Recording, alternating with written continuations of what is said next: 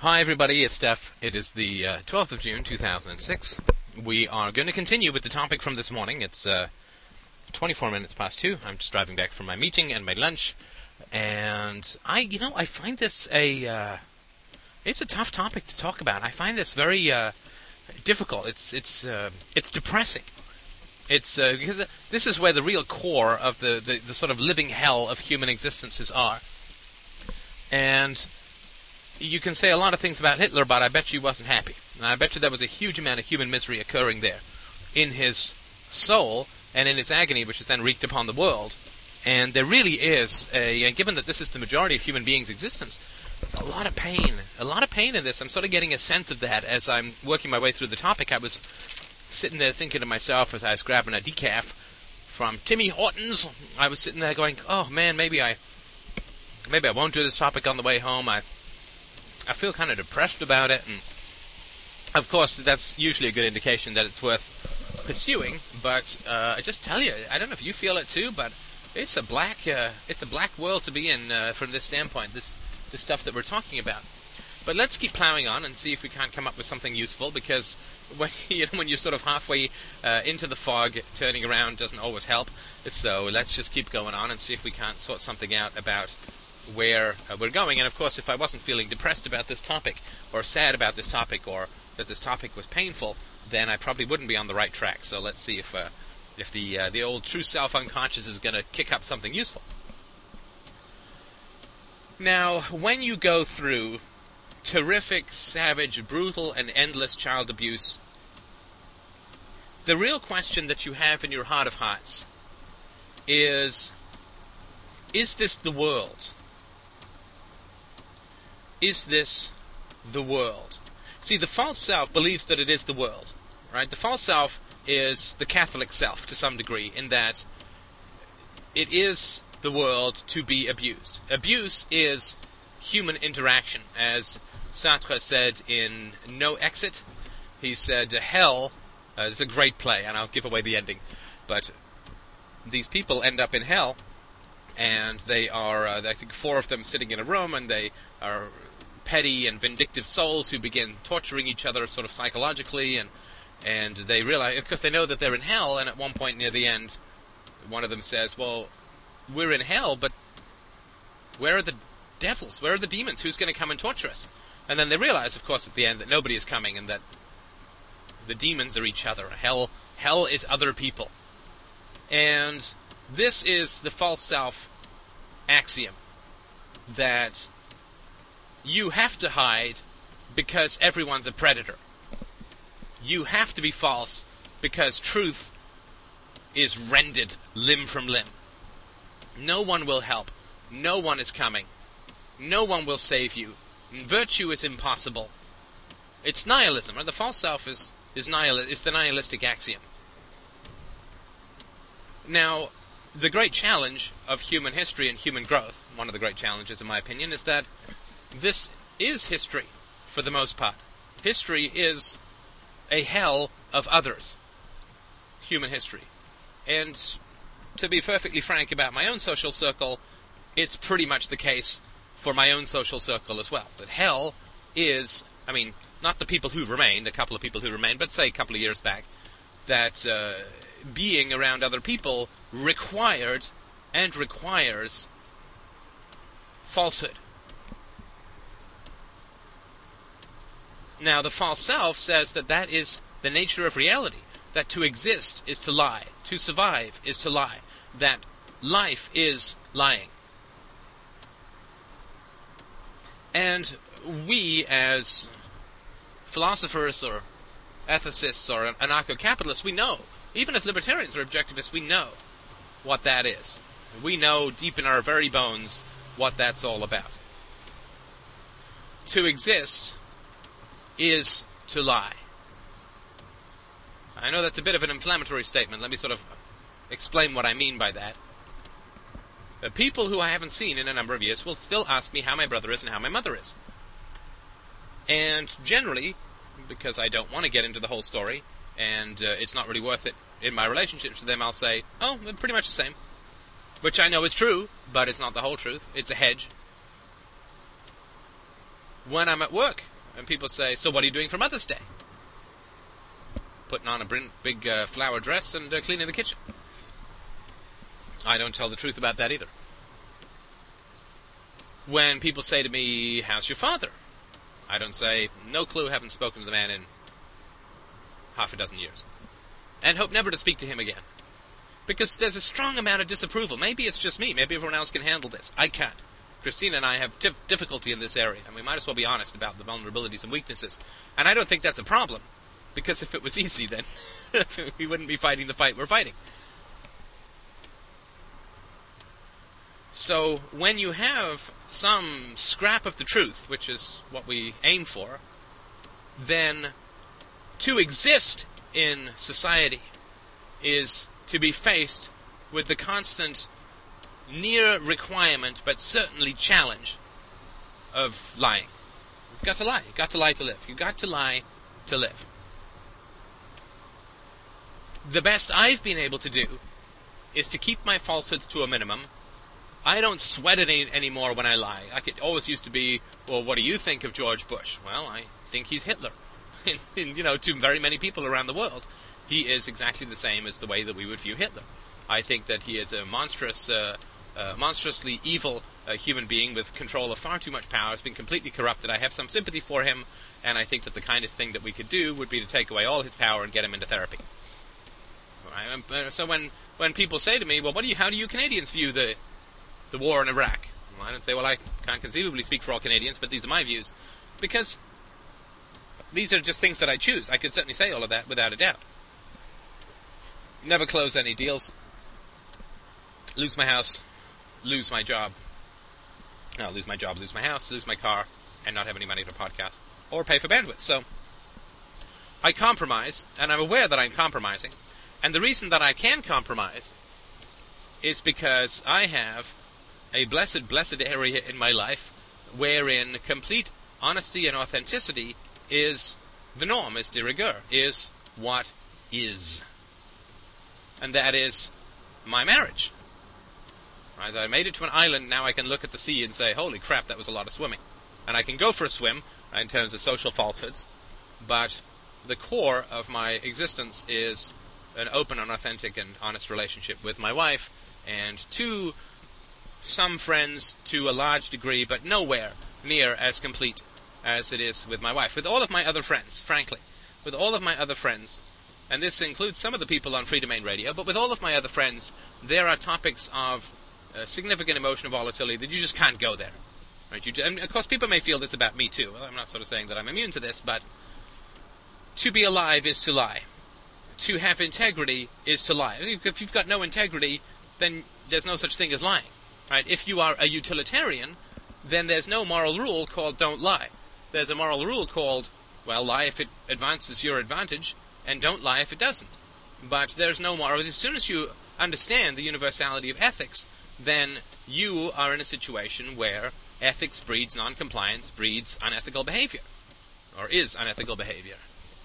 So, hell, in sort of a very real sense that I understand this, is other people. Not because other people are innately hellish or you know, original sin or anything like that, but simply because everybody is raised to lie and to attack anybody who's telling the truth. This is just I mean, we're a bunch of rabid jackals all turning on each other while our masters laugh and, you know, pull, pull the old puppet strings. So hell is is other people. And anybody who doesn't feel this deeply, like if you're sort of getting up in arms, and you could be right, right? If you're getting up in arms and say, "Oh, Steph lies, that's evil," I have no problem. Then just report to me how it goes when you tell the truth to everyone. Just let me know. I mean, maybe maybe I'm missing some way to approach it. I think that I can communicate the truth in a positive way. And I'll put the truth out there, but not all of it, and not all at once, and not in an unqualified kind of way to begin with, because it just doesn't doesn't work, and it doesn't make me happy. And my job is not to be a warrior for truth to the exclusion of all other self-interest, but my job is to be a happy human being, and that's what makes me happiest. So this uh, false self, though, is based on the idea that truth is impossible. And not only is truth impossible, But truth will get you beaten up, or killed, or violated, or hurt, or excluded, or thrown out, or kidnapped, or starved, or, you know, whatever. Whatever signals we got from our parents when we told the truth or asked honest questions and weren't satisfied with their nonsensical argument for morality answers, whatever punishment we seemed to be getting from our parents in this area, exclusion or non-talking or whatever punishments that uh, parents, and of course these all equate, as I've said before, to death in the mind of a child. All these punishments equate to death in the mind of a child because to be excluded by your parents is to die. I mean, it's sort of fundamental. This is the power that parents have, which hopefully we'll never experience again unless we get a really bad nurse at the end of it all. But that's okay because we'll have had lots of time to develop our love of freedom and and uh, our capacity to be. Uh, maybe if we're uh, have Alzheimer's and a bad nurse, this will occur at the end or whatever. But the false self is that which believes that honesty is impossible, that virtue is death. Right. So this, it's a shielding mechanism, and it arises for very honest and good reasons. It just it's a little tough to shuck off, right? It's a little tough to. It's, it's a, a good suit of armor to put on, but if you don't take it off with the great struggle that it involves, then it sort of turns into one of these one of these alien hand things that comes and lays eggs in your belly and can't get off your face, right? So this uh, this sort of basic principle that occurs with the false self that that honesty is death, virtue is destruction. Right? That's sort of the basic paradox that occurs within the false self, and you can see this in religion, particularly in uh, well, mo- I mean, most of the major religions that I can think of, which have divine punishment of some kind, you can see this very much, right? Like in um, in Catholicism, your natural self is evil uh, because of original sin, because of the sin of Adam and Eve.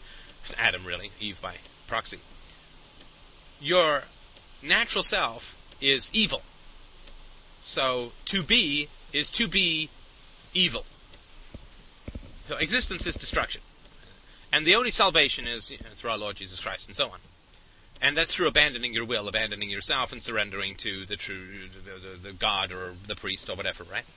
So there's sort of parallels in lots of uh, lots of ways of that as well. I experienced a lot of this when I was a kid, not only in terms of religion, but in terms of just the general ethic of social life. So, for instance, when I grew up, and uh, I certainly would put this question out there to people who are listening, tell us, uh, tell me more about your experiences this way, because I think it's an important topic. In what way were you portrayed as innately wrong without significant correction? Right? This is a very important aspect of being a child. So when I was a kid, it was like, children are selfish. Children are lazy. Children are schemers. Children are manipulative. Children are petty. And there was a whole list of all of this sort of stuff that went on in boarding school and in school in general. Uh, children are willful and disobedient. Because children ask questions that people don't have the answer to, and so they get bullied. Right? Nobody wants to admit that they don't know, because they would have to face their own parenting then, their own parent, the lives of their own parents, and so on so in in the um, in the in North America, it is uh, the big one is I think. I mean, you can let me know what what your experiences were. I came here as a little older, but in North America, the big thing is selfishness. This is this is from the Judeo-Christian altruism slash socialism that we're currently infected with as a mental tumor, and it is that children are selfish. So you have to learn to become part of a team, and you have you can't deny the team that's selfish. And selfishness is the big gun that's leveled at the self-esteem of children in uh, in North America. I mean, there are a couple other ones, lazy and greedy and, immature, all that kind of, but but selfish to me is what I've seen as the big one. Maybe it's different. and of course, if you're religious, then yeah, ungrateful, Uh, selfish, greedy, disrespectful, willful, disobedient, manipulative, blah, blah, blah, blah, blah, right? So, to be is to be wrong. Your natural self is wrong, bad, evil, nasty, whatever. Right? That's sort of how how all this stuff sort of starts and how, how people end up so corrupted. To be is to be wrong. To exist and you need a huge amount of fixing. And That's the fundamental thing that's told to children. You're born broken. But if you submit to me, thou shalt be mended. Which is complete nonsense. It's complete nonsense. It's like that old Twilight Zone where these uh, doctors, or you can't see the doctors or the patient, and the doctors are all saying, "Oh my God, she's hideous. I don't even know if plastic surgery can save her. She has so much uh, disfigurement and so much of a ghastly and, and maligned and mutated facial features. I don't know if there's anything we can do. We can maybe bring her to some semblance of normality. Who knows? Blah blah blah blah blah." And of course, the camera pulls back, and you see that there's a beautiful woman in the bed, and all of the doctors standing around her have these grotesque and misshapen goblin-like faces. And this is this is parenting in a nutshell. You get this beautiful, innocent, healthy, virtuous child, and you have to fill that fi- child full of bile and poison and filth to get that child to believe that fundamentally they're broken, but if they submit to the group, they can be saved. But only if they keep submitting to the group and keep submitting. I mean, this is. I mean, the devil rules the world in this in this sense and from this standpoint, and this is true all over the world. There is no place that I know of, at least, that is uh, immune, except maybe some libcap kind of households, or maybe this anarcho-capitalist households, or you know, basically rational. Who knows, right? But this is like the devil rules the world, and children are poisoned from day one in this kind of area. Now, the question in general is the more extreme this kind of abuse gets, the more likely you are to believe that it's the world, right? That it's not your parents, it's not a choice, it is what is, right? Then abuse becomes indistinguishable from gravity. So to exist is both to be wrong and to be rendered, to be wrong and to be attacked, and to be wrong and to be abused. So existence is abuse. Existence is abuse. Power is abuse. Power is destruction and you are either being destroyed or you are doing the destroying. We can see some of, of course, Hitler's psychology, and boy, am I ever going to get emails about psychologizing from a distance. But so I'll, what I'll do is I'll switch, switch to fluent Weimar German for the rest of the podcast. Arf! Anyway, so existence is domination or being dominated, inflicting pain or receiving pain. Existence is sadomasochism. You sort of get each side of the sharpened stick. You get one side or the other. And so life is hell. Existence is hell. Other people are hell. Interaction is hell. And because you have never developed any joy in your own existence, solitude is hell. You have no self in these kinds of environments. So you are forced to interact with others because being alone is a, a complete nightmare. You must interact with other people. And the only interaction that's possible is kill or be killed, domination or submission. No other possibilities. Because, and this is sort of the fundamental thing that I'm trying to sort of work my way towards, and I apologize if I'm taking too much time, but I'm just sort of I've got a couple of ideas that I'm trying to flesh out, so I hope that this is uh, okay as far as that goes. But the real question that occurs, based on my own experience, this is all it's not subjective. I'm trying to work it into something more objective, but of course you can tell me if it fits your history or circumstances or, or whatever. But in my experience, when I would say that I had been abused people didn't want to hear about it. They really, really didn't. And it wasn't like I'd walk up to someone in the store and say, hey, I got beaten. Or, hey, my mother walked around the house naked until we kicked her out when I was in my teens. Right? Hey, my mother was inappropriate in every way. I mean, people don't want to hear that stuff. And this is a continuation of the abuse, right? To be able to listen to somebody's tale of pain and not tell them they're wrong, not tell them how to fix it, not tell them that they have to forgive, but just shut up and listen to it is fundamentally how you rid the world of evil. We'll sort of get to that in a little bit. But people need witnesses to their own suffering if they are to classify it as suffering and not as existence. Sort of very fundamental principle here. If you have suffered, and telling people about your suffering serves to increase your suffering, so I suffered as a child, and telling just about everyone who asked, you know, well, what was your childhood like, or how, uh, what are you doing with your mom? Well, nothing. Well, why not? Well, because she was bad. Oh, come on, really? How so? How was she bad? Well, she beat me and she did this, she did that. well, you know, there was a different generation. Then people just don't want to hear, right? So, I mean, I don't sort of volunteer this stuff, but if people ask, I'll tell them. And people universally did not want to hear. Universally, this uh, supposed compassionate society that's so into helping the poor and providing health care for the sick and caring for the aged did not want to hear about child abuse. They just don't want to hear about it. So, if when you experience abuse as a child and you try to talk about it with people who are asking as an adult, and they don't listen and say, Oh my God, that was awful. That just sounds terrible. I'm so sorry you had to go through that. Then you can begin the process of classifying the experiences that you had. And classifying is too abstract a term because it's a very, very fundamental and blood, soul, emotion laden process. You can begin the process of classifying your experiences as non universal. To some degree, as subjective. I mean, that they happen to you, but they're, they're not universal. In the same way that gravity is not is universal, right? The fact that you were abused is subjective for you, but not universal to human interactions. Now, once you begin the process of saying it is not existence that hurts, it is not life that hurts, it is not society as a whole that hurts, it is not drawing breath and speaking forth and listening that hurts. It was what happened to me as a child from these specific people that hurts.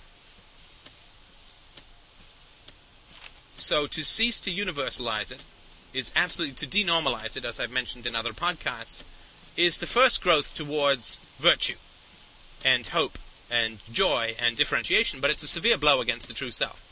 So sorry, let me rephrase that.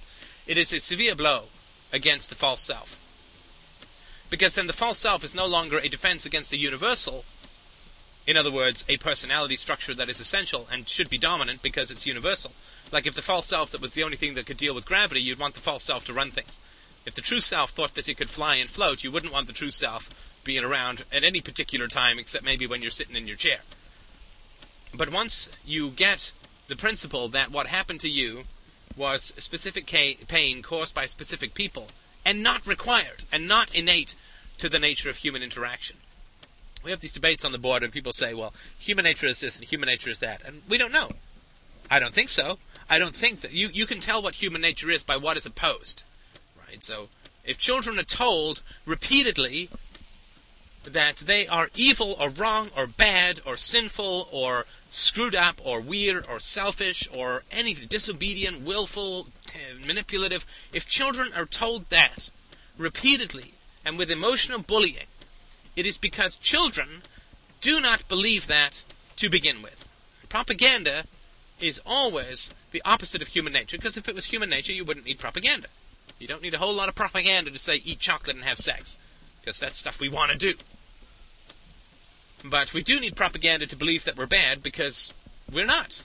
And of course, the fundamental paradox is well, if children are bad and you're adults, then you grew from children, so you must be bad as well. No, no, no, no, we're bad because we conform. Well, who do we conform to? Well, we conform to the leader. Well, the leader was born bad, and so the leader must be bad. No, no, the leader uh, has grown up and is good, but the leader doesn't conform to anyone, so how is the leader good? No, no, no, no. See, the leader conforms to God. well, what's God? God made us, but we're bad. Yes, but it's our fault. But how? Well, we disobeyed God. But God knew we were going to do that because He's omniscient. Doesn't matter. We're still bad. Like, you can't ask any of these questions as a child because you will get severely, severely attacked in either verbally or physically. All right, so all, all of these jails of illusions talked about before, and it's important to understand this. I know that it sounds apocalyptic. I know that it sounds down, and this is why it's depressing for me, because this is the world. This is the world, and this was your life. This was your experience. I'm not telling you anything that's particular to me. The details were different, the principles were the same. And if you were one of the people, and I do know a couple of people like this who, who sort of grew up in quote stable and nice families and so on, you the blind spot that you then have is that you don't think this is the world. So you can't hear other people's pain. Right? There are people, and this is the, the paradox, right? You could call this the uh, mysticism slash rational paradox, or the Eastern Western paradox, or the religion science paradox, but this is the weakness. Either you were brought up in a situation of explicit pain and manipulation and control and emotional or physical or sexual bullying and dominance, in which case you understand pain but you think it's universal. Or you were brought up in sort of a quote nice middle class stable family with uh, you know 1.2 2.1 children and uh, parents working and station wagon with wood paneling and soccer practice and so on. All of which are fine, uh, good things, nothing wrong with those things. But your parents could not tell you that you are the exception and the the rule is, is pain. The rule is the rule for children is pain. I mean, this is the this is the existence for children. It's pain, pain and panic and fear and compliance and conformity and giddiness and excitement and sugar and pain. I mean, this is this is the life of children, and they have to have all of these extraordinary pressures applied to them because by nature they are calm and curious and rational and affectionate and all of the things which people in power can't have, because if that's the way people are, we really don't need anyone in power, right?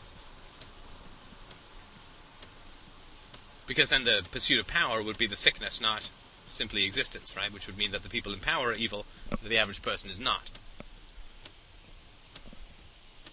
So either you have experienced pain but think it's universal, or you have experienced less pain but can't recognize the existence of pain because you have a shallow understanding of society. Either way, you're flying blind.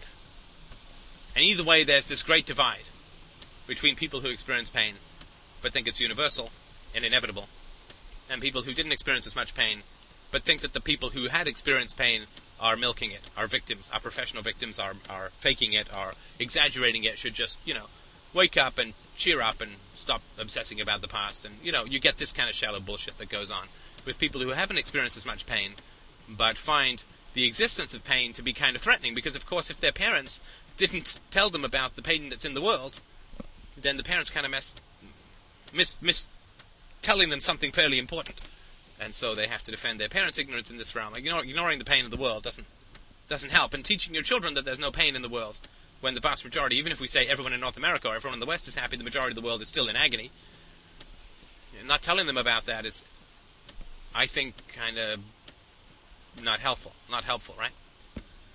So, to return to our good friend uh, Herr Hitler, this is a gentleman who was raised in a brutal, brutal religious household.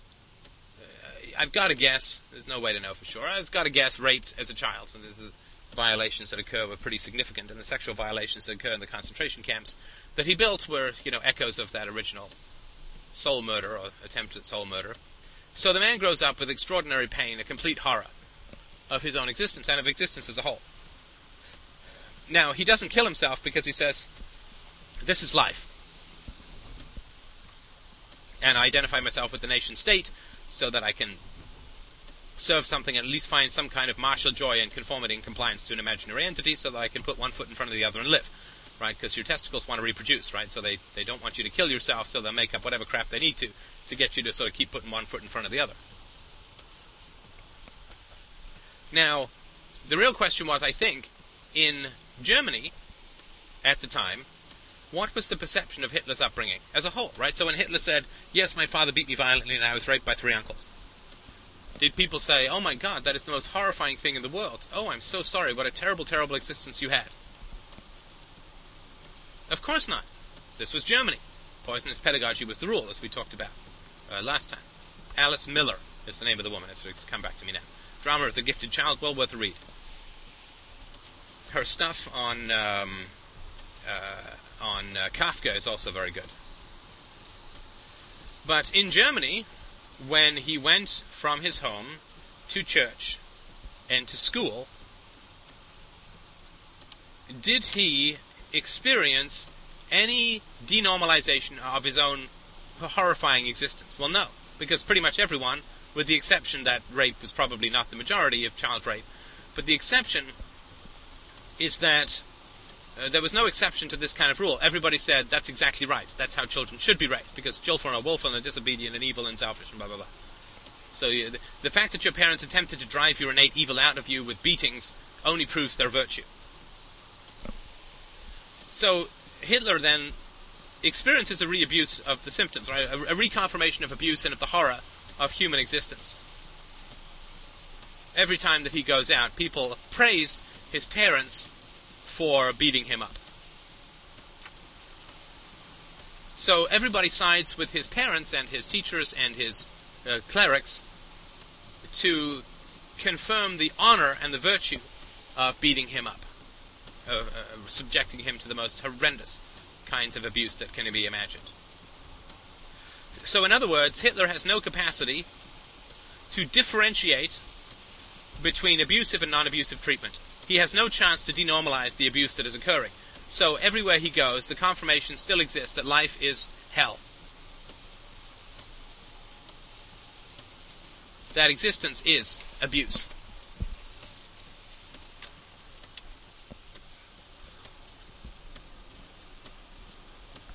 And that's a fairly important thing, I think, to understand about the development of the psychology of this kind of stuff. And yes, you can absolutely email email to me and say, "What the hell are you talking about Hitler for?" Well, of course, I'm not talking about Hitler. I'm talking about you. Hitler's a little bit more of a convenient way, and I'm not saying that you're as evil as Hitler. I mean, please don't misunderstand me. I mean, willfully you can do whatever you want, but it's not my intent. I'm not talking about Hitler. If you don't find that there's any resonance for you, if there's no true self echo with you of this kind of uh, situation, then of course I can't prove it to you. As I can't prove to you what happened to you when you was a when you were a child. There's no evidence, right? I have to rely on your word. And so I'm not trying to psychologize Hitler. I'm talking about a cause and effect. I think that there's stuff that we do know about Hitler and I think that there's stuff that we can reproduce in the people that we have histories from who have similar sociopathic tendencies, genocidal tendencies to Hitler, that they did not go through happy, loving childhoods. And so that has something to do with it, and I'm just sort of trying to work on a framework about how we might understand this. It's very tentative, and it may turn out to be complete nonsense, but I think it's worth. So far, it feels like we're onto something. Well, now you can email me and tell me, what do you mean feelings? Uh, have you thrown aside all reason? Well, let's see. Let's see if I have or not. Let's find out. So, what then happens is that as Hitler grows up, he is absolutely incapable. His vastly diminished and brutalized true self has absolutely zero allies in the outside world to uh, by, through which to fight off the dominance of the false self. The false self is that existence is hell. It's control or be controlled. It's violate or be violated. It's kill or be killed. Punish or be punished. And you can't live alone. So you have to go into this jungle where it's attack or be attacked, kill or be killed and life is hell. Existence is abuse. Existence is destruction. Now, deep down, he knows that this is not true. Because deep down, our primary relationship, the true self, is all about reality. And the reality is, of course, that his parents did choose to abuse him. And he knows that. He knows that deep down. He knows even if everybody in the whole culture tells him so, that they're doing it based on a choice. Now, what do you feel against your abusers? You feel anger. And damn straight you feel anger. That's that's healthy. You should feel anger because you're being violated, right? You need you need to defend yourself. So, against your abusers, you feel anger. Now, when you talk about your abuse or your abuse comes up or people even just see the symptoms of your abuse. But reject any recounting of your abuse. Right? So if you're in some pub, I don't know, like with some friends, and you start uh, beating yourself over the head with a, uh, a, a wooden spoon because you did something wrong, and people are going to say, "Oh, whoa, whoa, what's going on here?" oh my heavens, I didn't know that you felt that way about yourself. It's okay, you know, you can you can make mistakes. That's sort of part of being alive. Tell me what's going on for you. What just happened for you? Blah blah blah. Right. So then you start to talk about it. I mean, it's not going to be easy, but you at least are being treated differently than you were being treated in the past. And so you have just one scrap of different behavior is all you need to break the uh, the absolute dominance of the false self in this area. Right? If everyone is hell, only one person has to not be hell to break the rule. That's the amazing thing. It's true about physics as well, right? Rock, one rock falling up uh, gets a whole bunch of physical rules rewritten because that's impossible, right? It's supposed to be impossible.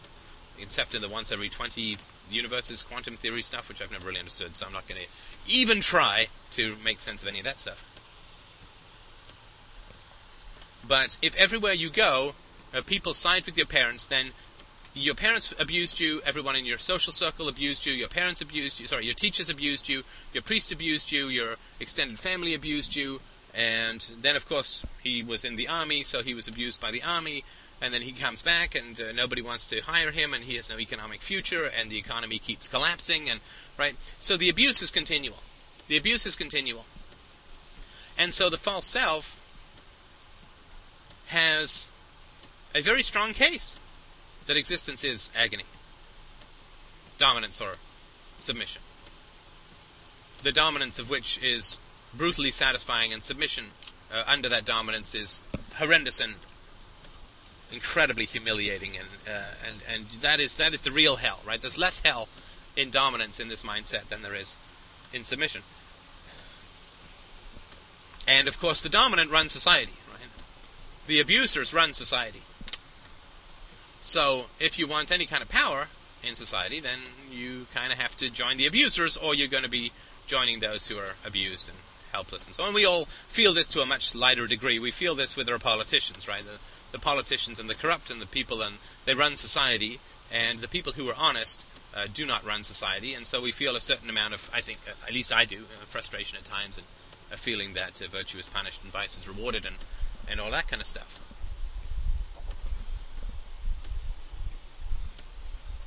So basically, you grow up and you hate the world. You hate the world and you want to control the world, obviously. So, the true self, which is at the, bo- the bottom motor of all of this, right? The, the, the, bottom motivator for all of this stuff, right? The, the, the false self can only manipulate the true self is the one that truly motivates. Now, the truth is that you were abused, and it was a choice, and it was not inevitable. And those who abused you are responsible, and those who continue to abuse you are responsible. So the horror that you experienced as a child finds no purchase and is continually denied by the people around you. And so this is and this is partly a leap, I understand that. Let's just see if it if it leads anywhere. This is sort of my theory about what happens. The horror has to be experienced because it is real all the social stuff about you go to the army and you're noble and your parents were virtuous and God is good and all the, all that shit that people feed you to get you to shut up and obey is not real. It's all just made up and it's part of the abuse that you're fighting. What did occur was the hell that ex- existed. Which you need to be visible in order to free yourself from it, right? If, if hell is existence, you're never free. If abuse is life, if life is abuse, you're never free. But also it means that you're fundamentally insane. It's like getting angry at gravity. You're hating something that is not optional. So you're in this paradox. You feel angry and raging and hurt and humiliated because your true self knows it's a choice, but your false self says, no, it's not a choice, it's just life. Don't be petty. So you're finally faced with this insanity that your strongest feelings are deemed to be insane and ir- irresponsible and immature and so on.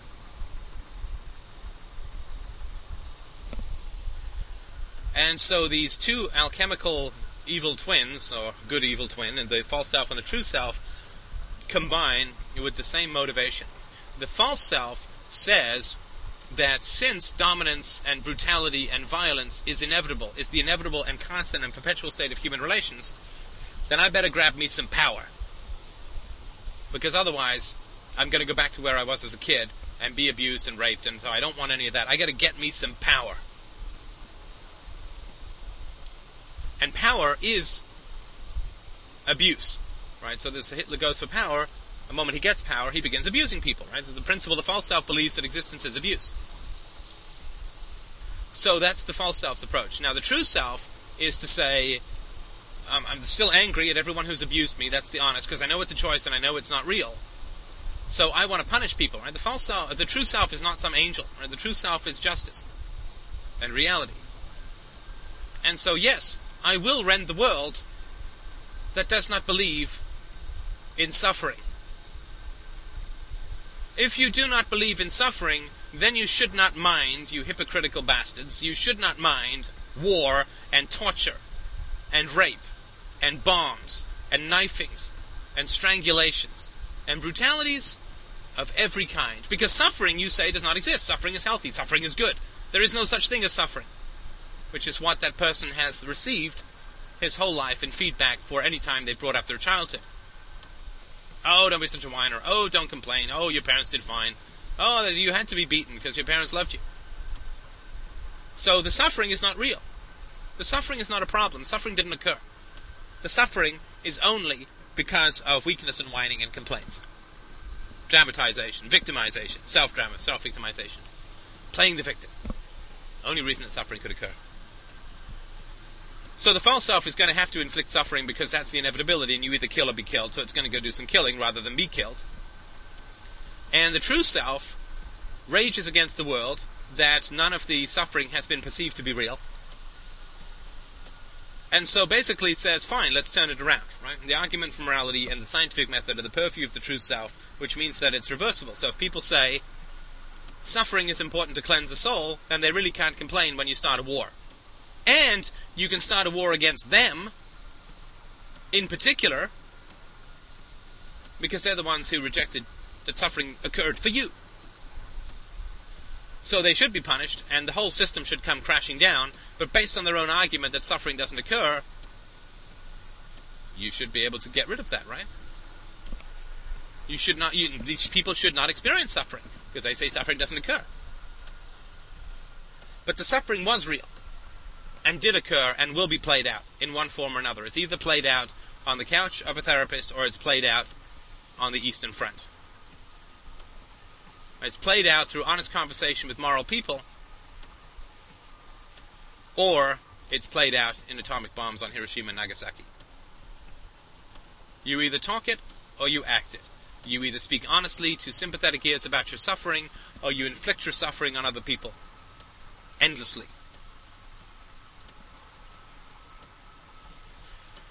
Now, what happens when this suffering, and this is the reason why the suffering has to escalate. This is the reason that the suffering has to escalate. Because the suffering was real, and it will continue to be exaggerated, and it will continue to expand, and it will continue to escalate, and it will continue to increase until it is visible. A drunk needs to free himself of alcohol, but the false self has too strong a grip. And so the true self provokes escalation until there is release through catastrophe. This is why philosophers are so necessary, because in the absence of philosophy, problems escalate until genocide occurs. So, if we look at the very largest sense of the Second World War, and it didn't occur with the First World War for reasons I couldn't really explain but probably because there wasn't enough civilian damage, damage to civilians. But if you look at what happened coming out of the Second World War, for some time, though sadly not forever, there was a vanquishing of the principle of relativity, moral relativity. This was the uh, the basic principle from the late 19th century to the uh, mid 20th century was that moral relativism was the way to go because of the influence of Germanic philosophers and, and so on. And of course, the institution of public schools and all this kind of stuff, right? Because if you allow for evil to occur, for, for sorry, if you allow for violence to occur, then everything must be relative. If violence can occur, for instance, from the public funding of public schools, the expansion of the state, and all that, if violence uh, occurs and is moral, then everything must be relative, right? This is why the government always creates the argument from relativity, uh, as uh, substantiates the argument from relativity. But what happened was, after the moral horrors of uh, the genocidal natures of all of these regimes were clear, then people kind of got that there was suffering in the world. People kind of got that everything wasn't subjective and relative. And this was the basic argument that was used in the judgment at Nuremberg, the Nuremberg trials. And this had a huge shock effect throughout the academic community because they'd all been sort of, they were into positive law, not natural law, and they were into the relativity, and they were socialists, and so on. And violence is uh, okay as long as it's for the good of whatever, and it's not really violence if people submit, and everything's relative and nothing's true. Well, it's kind of tough to hold on to that position when you're standing among the ashes uh, and the teeth of the people who were gassed in concentration camps. Little tough. Little tough in your gut. Like it finally breaks through the bullshit academic nonsense of the false self, and you feel a kind of moral horror that is your true self reacting to the actual facts of the situation. Right? This is why it's important, I think, to be able to to understand and to sympathize with your own moral feelings because we get a lot of bullshit fed to us and sometimes it's just good to go back to the feelings. So I wasn't sure to podcast on this, but the fact that I felt depressed about the topic meant that I was probably going to get somewhere. I think we're getting somewhere. So the upshot of Hitler was that people rediscovered morality to some degree and within the limited confines of a state system and so on. Right? So, in a very sort of very real way, by people not saying that what what that the suffering is real and the people who cause suffering choose it and it's not inevitable right in other words people not denormalizing the abuse that people like Hitler suffered as children not saying everyone had to go and give Hitler a hug but it, this is just in general right because Hitler did nothing right? Hitler was one guy right? Hitler did not start World War II Hitler did not kill 40 million people Hitler was a symptom not a cause which meant that there were lots of people like him and this means a general systemic problem. This does not mean that, boy, if, if Hitler hadn't come along, everything would have been fine. It's not true at all. I mean, so we all know that's complete nonsense, right? Hitler was a symptom. Which meant that there were lots of people out there who suffered horribly as children, and nobody would give them any credence or sympathy for their suffering. And so they're like, well, fuck you. I'm going to dominate the world. I'm going to escalate it. And the true self will inflict suffering until people wake up. This is the this is the justice side of the true self. It's not a it's not an angel. It's not uh, a bloodless, simpering, altruistic nothing that just wants the best and so on. The the the true self is pretty merciless, and I think that's actually for the better. For the better. And so, when suffering is denied and, and obfuscated and excused and approved of and supported and praised, then it's like, okay, well, let's just up the suffering until we get that there's suffering and it's a choice, and it's optional. This is what war is to some degree. You can love George Bush, you can love Tony Blair, you can think that they're the best people ever. It's not true, and that's fine. All that will happen is violence will increase based on your submission to these sociopaths. Violence will increase until you get that being enslaved to other people's whims is irrational and wrong. That's the sad fact. Mean, it's, it's very sad that innocent people, mostly children, get swept up in these conflagrations of human advancement.